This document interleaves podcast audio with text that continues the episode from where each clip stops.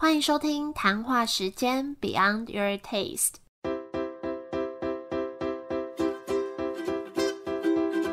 我是佩佩，谈话时间是我和 Irene 创立的美食平台，我们将会在这里挖掘美味餐点以外的小巧思与故事。好啦，那今天是谈话时间第一百集，那也是我们成立两年。哎、我们刚才说我们那个都有在周更，第十二月马上没有周更，但是是有原因的，你们知道为什么吗？因为嘛，我后来在排程啊，如果周更的话，会变成说十二月第一个礼拜不知道访谁，然后第二个礼拜变一百集，然后第三个礼拜又不知道访谁，然后第四个礼拜又一个岁末，就会很卡，所以就索性让自己休息两周。没错接的很顺。好，那这一集呢，其实我们想了一阵子，这一集到底要录什么？那我们这一集跟大家分享今年的人气奖公布，然后再来就是呃，因为我们通常都是在介绍别人的店嘛，我们比较少介绍我们两个自己本人，然后就想要来讲一下我们两个自己的。奇怪的饮食习惯，对，对然后讲一下明年这个节目的规划，对，平常都在讲店家背后的故事，所以年末就来跟大家分享我们背后的故事，听起来蛮怪的。反正因为每次我们每次问什么 Q&A 都没有人理我们，都没有人 问我们什么问题。哎、可是上次问奇怪饮食习惯的时候，大家就突然回超多，很多哎、什么不吃芋头但吃芋泥哦啊，然后什么南瓜，发就是什么，对对对。这个东西不吃，但它做成什么就对，大家平常就是震惊的都没在回我们，然后在这边问这个无微不微的超热烈。毕竟这是比较那个闲话家常的疗愈性节目，不是什么知识型节目。没错，好，那我们首先先来公布今年的排行榜。你要先猜吗？我就看到了，难猜欸，那我不应该看到的。也是，好啦，呃，Podcast 节目的人气奖前三名，第三名 EP 七十到丁家，香料的香与高汤的甜，来自大阪的香料咖喱 with yellow。哎、我觉得我们再一次，我应该要噔噔噔噔噔，你要念好再一次，超没默契。啊？算了，继续。好。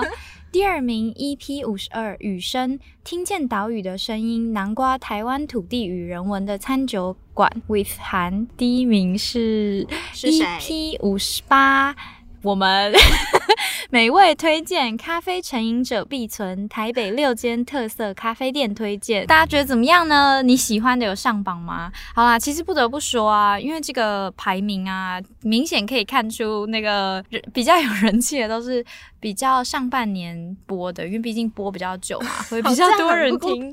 但是也当然也有一些呃，道丁家就是蛮后面才年终才播的，嗯可以看得出它多有人气。好。那文章，哎，文哎、章、大家会去看？文章吗？对啊，大家留言跟我们分享一下，你们比较常听我们的节目还是看文章？好。第三名，值得老宅控一一访再访，二零二三精选六间超有特色台北餐酒馆，这一篇好像真的都蛮夯的。哎、而且我后面就是有想要跟朋友去吃什么餐酒馆，我就会拿出这篇说，哎、你要选哪一家？这篇里面真的很不错，对最近也才去自己推荐的。对，第二名，听见岛屿的声音，南瓜台湾土地与人文的餐酒馆雨声，恭喜雨声，两边都蝉联，听见岛屿的声音，很像真的是什么电影名称哎、很像什么看见台湾 我湾们真会纪录取片。名很厉害好，第一名，第一名，哦，第一名很厉害，蝉联超久，传承日式职人精神，来自名古屋的道地暖心味道，Nagoya 道地日式蛋包饭。耶、耶好想要以后我们有机会颁颁发这真正的种这种奖叫什么奖？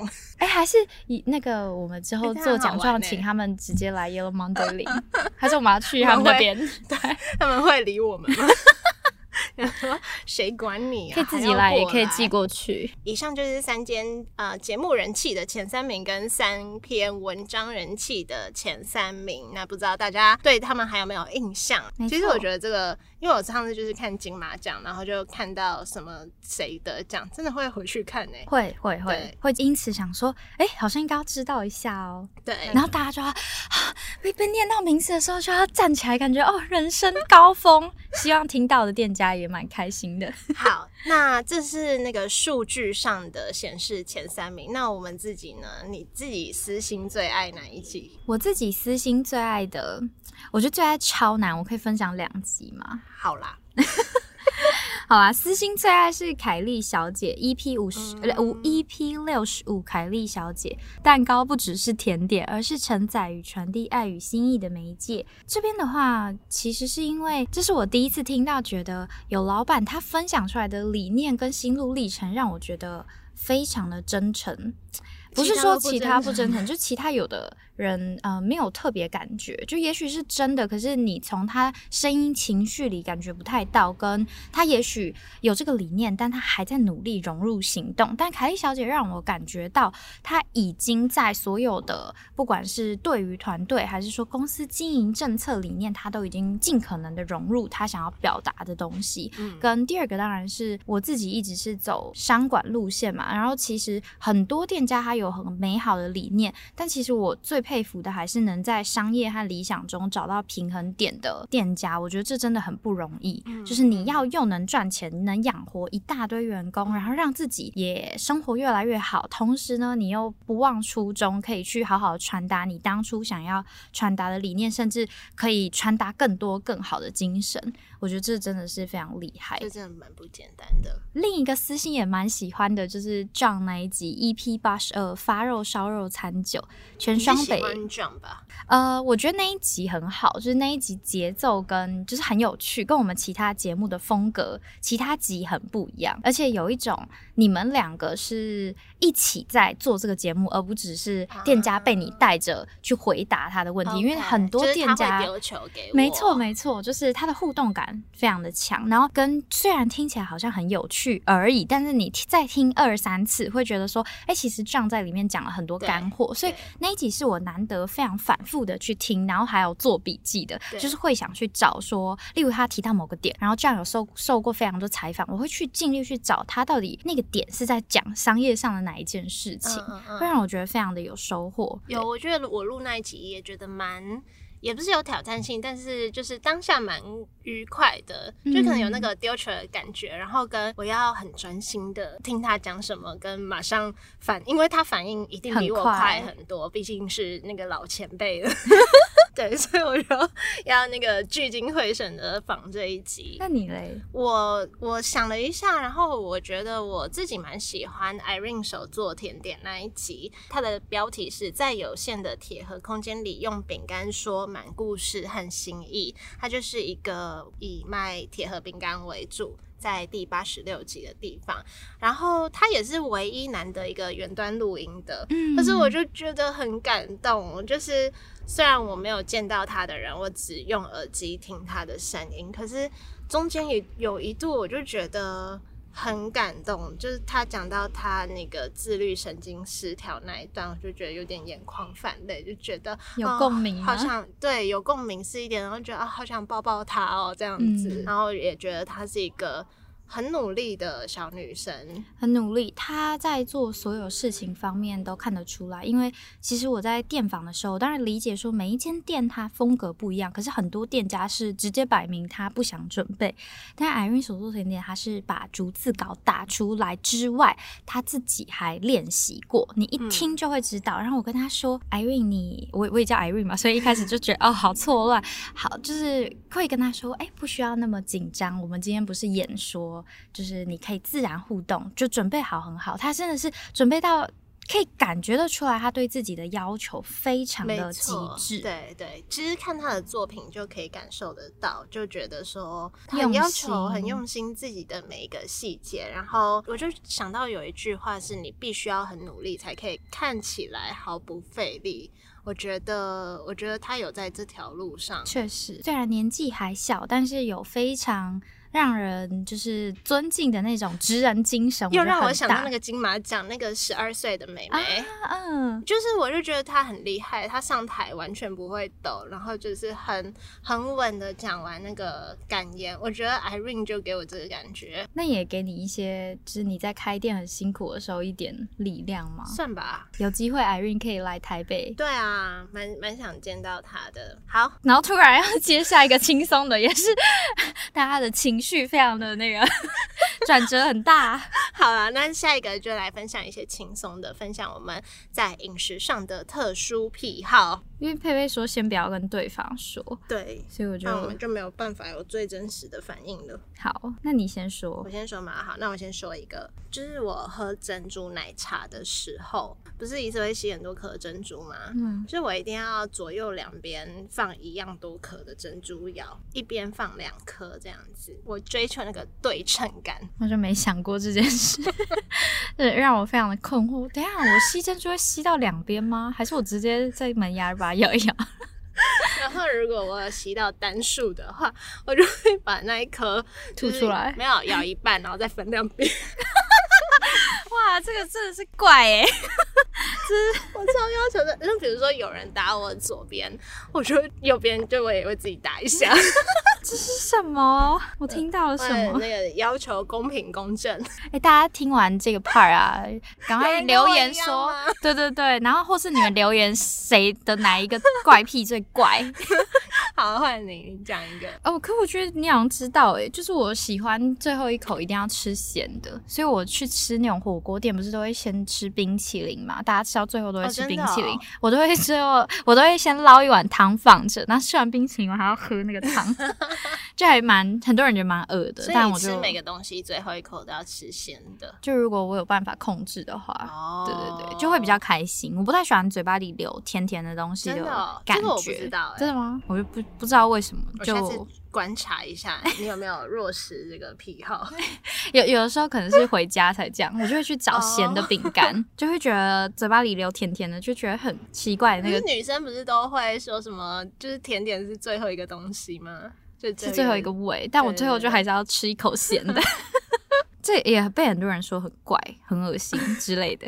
那你的第二个呢？这个我也不确定你知不知道，就是我白饭不能被污染到。这个我知道，哦你好像有说过。呃，就是比如说吃火锅，我一定要另外一碗干净的装白饭。如果有人不小心帮我夹菜夹到我的饭上面，我就会赶快把那那那个被沾到的白饭吃干净，留下笑 纯洁的白饭。好像蛮多人有这个，没有，好没有我看我看跟每次跟我同桌吃火锅的人，他们都直接捞到饭上面呢。我是也没有这个癖好啊。我是特别喜欢拉在一起，不然我不吃那一种。然后那种便当盒就会买那种要分格子的，啊但但有些人真的就是吃那种桌菜啊什么，都他们都会直接放在上面吃。不是有些人，是大多数的人都这样子。对，然后我吃咖喱饭也是，就是我不会搅在一起，我会就是一口白饭，然后沾一点这样吃。咖喱饭应该是蛮多人有同感啦。真的吗？因为台之前不是有台剧那个《犀利人妻》吗？嗯就在讲咖喱饭，可我忘了是谁是蘸白饭一定要分开，谁是拉在一起。好像离婚的其中一个原因就是这个，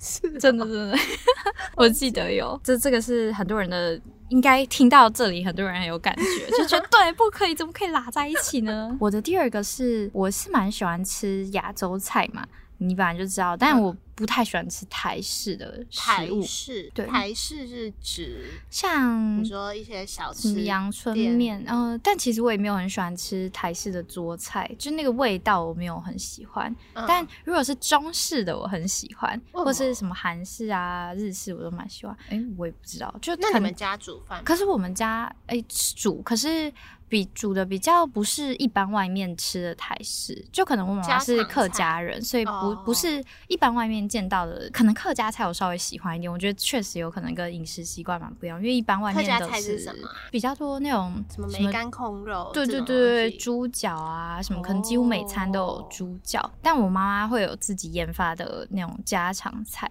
就嗯外面吃不太到，所以就吃不太习惯外面的。就大家都会说什么台式的真的很好吃，可是我可能从小就不太习惯那个味道，所以就没有到很喜欢。没错，然后我吃东西一定要热热的，你是不是都会放冷、啊？对我好像不在意，我很在意耶，就是我很在意那个上菜啊，要要一起。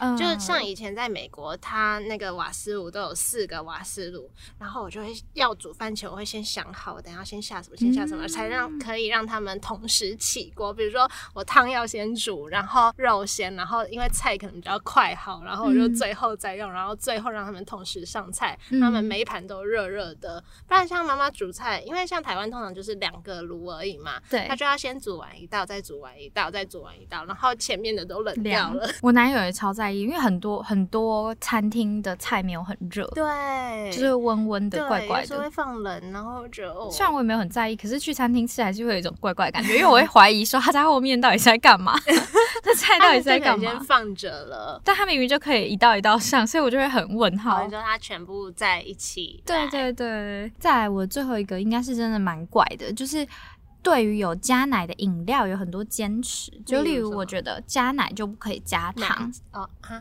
就是有加奶就不可以加糖，这嗯这杯就必须要是无糖的，嗯除非它有特殊口感，例如它有加什么焦糖脆片，就是还有什么脆脆口感啊、炙烧口感这种可以稍微忍耐，但是基本上喝完上面我就会不想喝下哦面真的哦，对，我不喜欢牛奶有糖，因为奶里面其实本来就有一点甜度，所以我会觉得太太多多。对，然后跟有加奶的饮料绝对不可以是温的，只能是热的或冰的。我很怕那个温的奶的味道，就那很热的放凉了，你这杯拿铁不是也温了吗？没有，还没，还没，温了吧？没有，没有，喝起来还蛮烫的，是是那种就是很恶心的温温的那种。哎、然后我就会把它冰起来哈，要不然我就不喝哦，所以每次看到你不喝了，就是你要拿回去冰起来。对对对，因为我不敢喝那个温温的味道，就也很怪。可是这个是我从小就这样，而且我以前是因为这样子，我就完全不敢喝有奶的饮料，因为很难找到符合我标准的，所以我以前就不喝。四十度以上，以前小时候六年级的时候，五十岚才开始红啊，那以前都没有这种饮料的时候，我完全不敢喝，就是那种那个呃 Seven 啊、全家的奶都有加糖啊，我都吓死。然后我不敢单喝牛奶，我不单喝牛奶，也不敢喝有加糖的。对，所以我以前很瘦，因为我不喝这种东西，我只喝绿茶之类的。对对对，这是个 现在饮料的那个市场越来越丰富，就什么样的我这种怪人也都可以喝到喜欢。有人也这样吗？感觉应该没有。我也是第一次听到这个。好，那讲完轻松，来一点严肃的。可是其实我们我们在上一集，我觉得上一集跟蛮严 AD 肃咖啡对比较严肃，可是好像比较多是分享一些经营的想法理念，对对对对，比较不是那种感性的东西。那就是经营两年，我觉得我们这两年也蛮多心境变化，蛮多开心的时候跟痛苦的时候。嗯 你要先分享吗？你的你的那个起起伏伏，我觉得痛苦的时候，说实在还蛮多的。像什么时候？你 我就如果第一个想到的会是第一个想到就是二零二二年那个夏日美食季的时候，真的嗯超痛苦，因为因为很累嘛。对非常的累，跟第一次我们需要跟同时间跟这么多店家合作，所以就要跟很多店家打交道，然后我们有跟一个行销学校配合，嗯所以就要不停的跟他们开会，然后刚好我自己也是成员之一，所以就等于你的角色很难划分开来，就是要做非常多的事情，从线上啊到线下，然后那几天那一阵子吧，为期好像三个月，然后其中有一个月几乎每天都熬夜开会，就觉得哦好累哦，因为那时候还有上班。觉得蛮辛苦的，然后、嗯呃，因为毕竟我们那时候也才成立没有很久，那时候好像是六七八，对，对对不到半年的时间，我们自己平常日常的盈利都还没有，然后就做那个其实蛮挑战的，所以嗯就会觉得说付出很多，其实有收获，可是如果你要说以对销量是它还没有那么的所以就确实是真的蛮辛苦，然后还要自己花自己的钱去体验，因为那时候为了要带起来，所以就会自己花钱去体验所有的店家，然后然后帮他们推广。对啊，就确实好像这两年大部分其实都是自己花钱在体验我们介绍的每一个、嗯每一家店。那你呢？我我觉得，我觉得就是因为在开店前很多事情是自己做的，我等于就是花花的就是时间。嗯虽然说那个时间没有工钱，但是开店之后，因为就如同上一集有分享到，有些东西我必须要发包出去给别人做，不然我真的没时间。可是你就会同时觉得说，哦我开店也是花钱，然后嗯谈话时间也也在花钱。有时候可能大家都会听到说。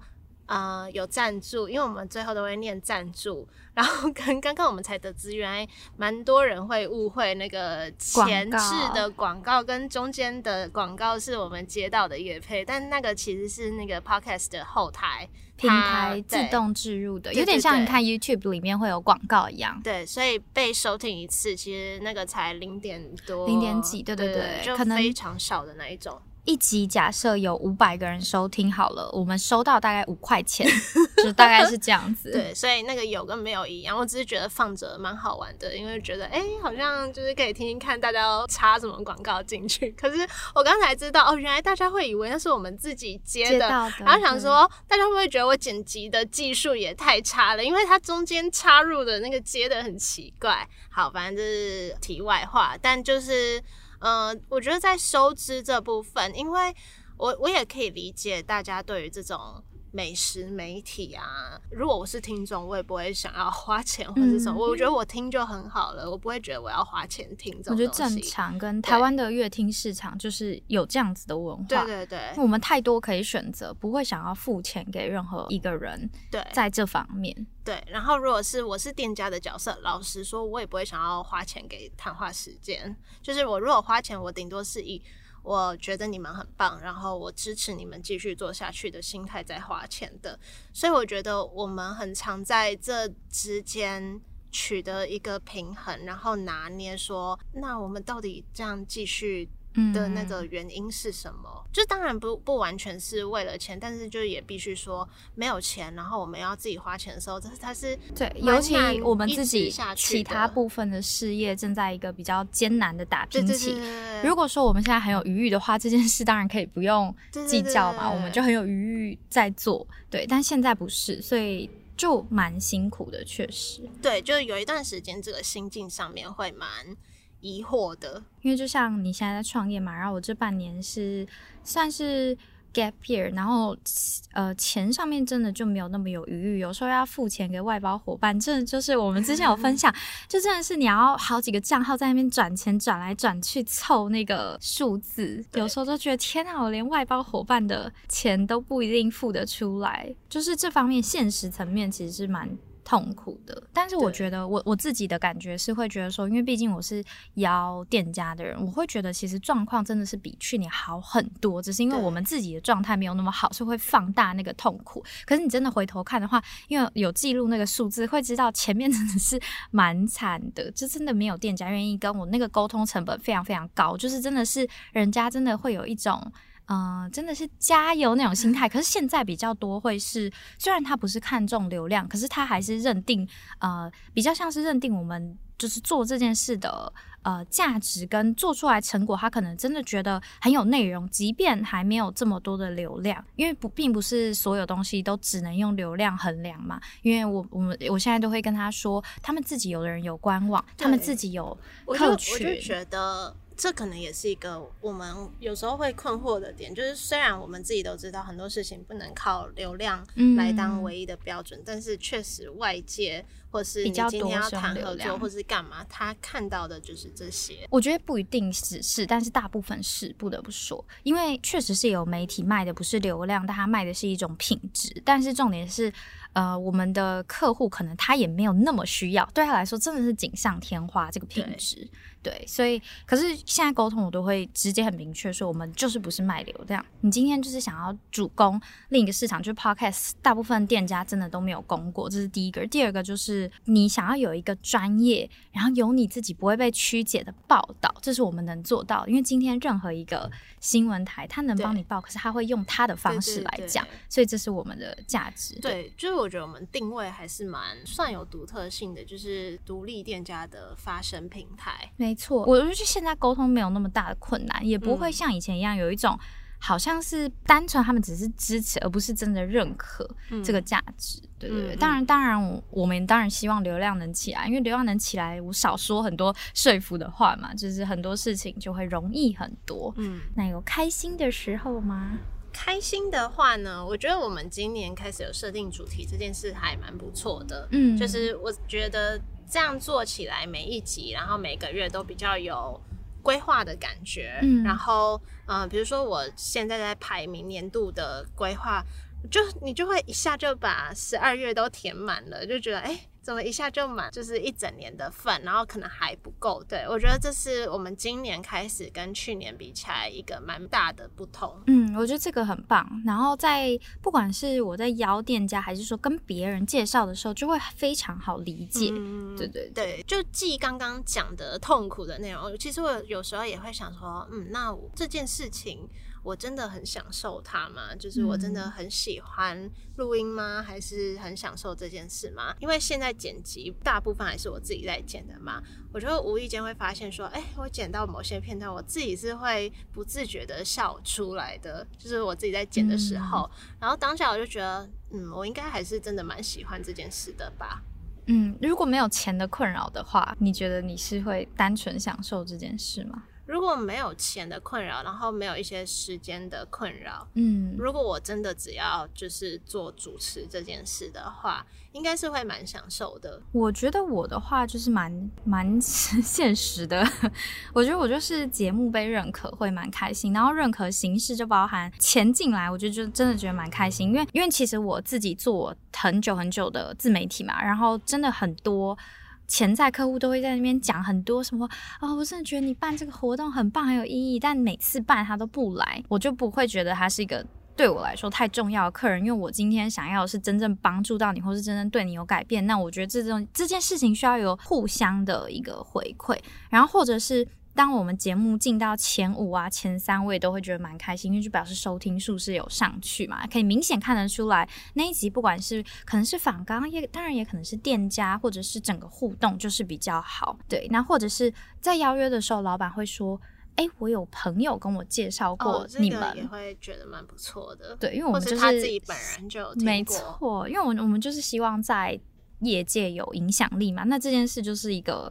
呃，蛮明显的证明这样子，对啊，嗯嗯嗯，因为最近开始偶尔会有一些店家说有听过，因为我可以理解说，就是餐饮店家大部分都像你一样很忙，所以他可能不是像一般人很闲，在那边通勤的时候还要去听什么有的没，是他很难陌生去知道一些事。一通常啊，都要么是客人讲，要么就是互相店家之间口耳相传，所以我觉得这些事就会是蛮重要的一个，嗯，对我来说是蛮重要的一个动力。吧，嗯嗯，对，突然就变得非常的沉重。好，那我们进入到下个 part 喽。在上一集也有大概讲一下，就明年的规划是什么，但这这边正式跟大家说，明年的节目规划就如同刚刚讲的，今年我们是以某样食物为主题，就是每个月一个食物。